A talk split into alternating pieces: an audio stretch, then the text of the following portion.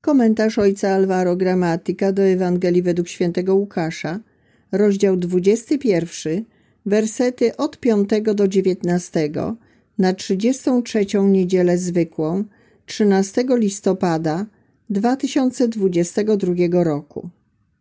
Gdy niektórzy mówili o świątyni, że jest przyozdobiona pięknymi kamieniami i darami, powiedział: Przyjdzie czas, kiedy z tego, na co patrzycie, nie zostanie kamień na kamieniu, który by nie był zwalony.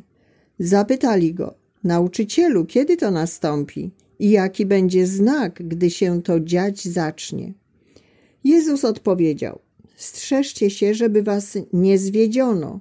Wielu bowiem przyjdzie pod moim imieniem i będą mówić: Ja jestem, oraz nadszedł czas. Nie chodźcie za nimi i nie trwóżcie się, gdy posłyszycie o wojnach i przewrotach. To najpierw musi się stać, ale nie zaraz nastąpi koniec. Wtedy mówił do nich: Powstanie naród przeciw narodowi i królestwo przeciw królestwu. Będą silne trzęsienia ziemi, a miejscami głód i zaraza. Ukażą się straszne zjawiska i wielkie znaki na niebie. Lecz przed tym wszystkim podniosą na was ręce i będą was prześladować. Wydadzą was do synagog i do więzień oraz z powodu mojego imienia wlec was będą do królów i namiestników. Będzie to dla was sposobność do składania świadectwa. Postanówcie sobie w sercu nie obmyślać naprzód swej obrony. Ja bowiem dam wam wymowę i mądrość, której żaden z waszych prześladowców nie będzie się mógł oprzeć ani się sprzeciwić. A wydawać was będą nawet rodzice i bracia, krewni i przyjaciele, i niektórych z was o śmierć przyprawią. I z powodu mojego imienia będziecie w nienawiści u wszystkich, ale włos z głowy wam nie spadnie. Przez swoją wytrwałość ocalicie wasze życie. Fragment Ewangelii zaczyna się od przedstawienia piękna świątyni, przyozdobionej wspaniałymi kamieniami i darami wotywnymi. Jezus odpowiada tym, którzy podziwiali jej wspaniałość i sądzili, że taka budowla będzie trwała wiecznie, mówiąc im, że nadejdzie czas, kiedy wszystko się zawali. To jest pierwszy punkt. Koniec wszystkich rzeczy nadejdzie. Niekoniecznie będzie to koniec świata, o którym nie wiemy, kiedy nastąpi, ale dokonają się zmiany, które często nie będą takie, jakich byśmy sobie życzyli. I nie zawsze będą przyjazne. Musimy się przygotować, trzymając się mocno tego, co w rzeczywistości pozostaje niezmienne, a mianowicie wierność Bożej miłości wobec nas. Ważne jest, by zaufanie Bogu pozostało.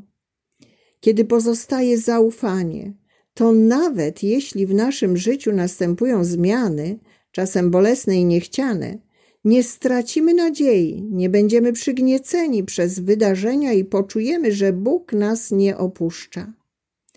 Po drugie, w tym fragmencie Ewangelii Jezus mówi, aby nie dać się zwieść rzekomym Mesjaszom, ani nie trwożyć się, gdy usłyszymy o wojnach, trzęsieniach ziemi, o głodzie i zarazach, jak gdyby to był koniec wszystkiego.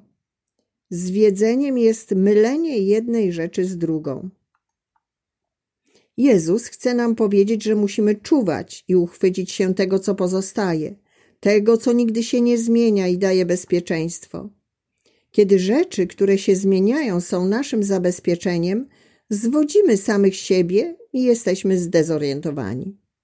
Nie dajmy się zwieść, a nasza ufność i wytrwałość nie ustanie. Nie dajmy się ponieść różnym wydarzeniom, ale trwajmy mocno w ufności do Boga, który jest zawsze u naszego boku. W końcu Jezus uprzedza nas, że będziemy cierpieć również ze strony rodziny i przyjaciół. Nie możemy szukać zemsty.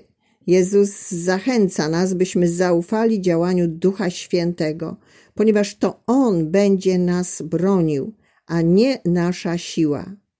Obrona Boża objawia się nie w triumfie naszych prawd, ale w przebaczeniu i w przeżywaniu obecnego czasu w pokoju, bez trwogi, ponieważ Pan jest zawsze przy nas. Ewangelia zachęca nas, byśmy zaufali Bogu, który jest blisko nas i zawsze jest u naszego boku. Naszym zadaniem jest pozostawać z Nim w jedności i trwać w nadziei, nawet jeśli czasami nie wszystko jest po naszej myśli. Naszym świadectwem jest ufność w Bogu. W każdej trudności czy zamęcie prośmy Pana o pomoc, ufając Mu i wytrwale podążając obraną drogą. Modlitwa i wytrwałość to dwie postawy, aby żyć bez zwiedzenia i niepokoju w przekonaniu, że nawet włos z głowy nam nie spadnie.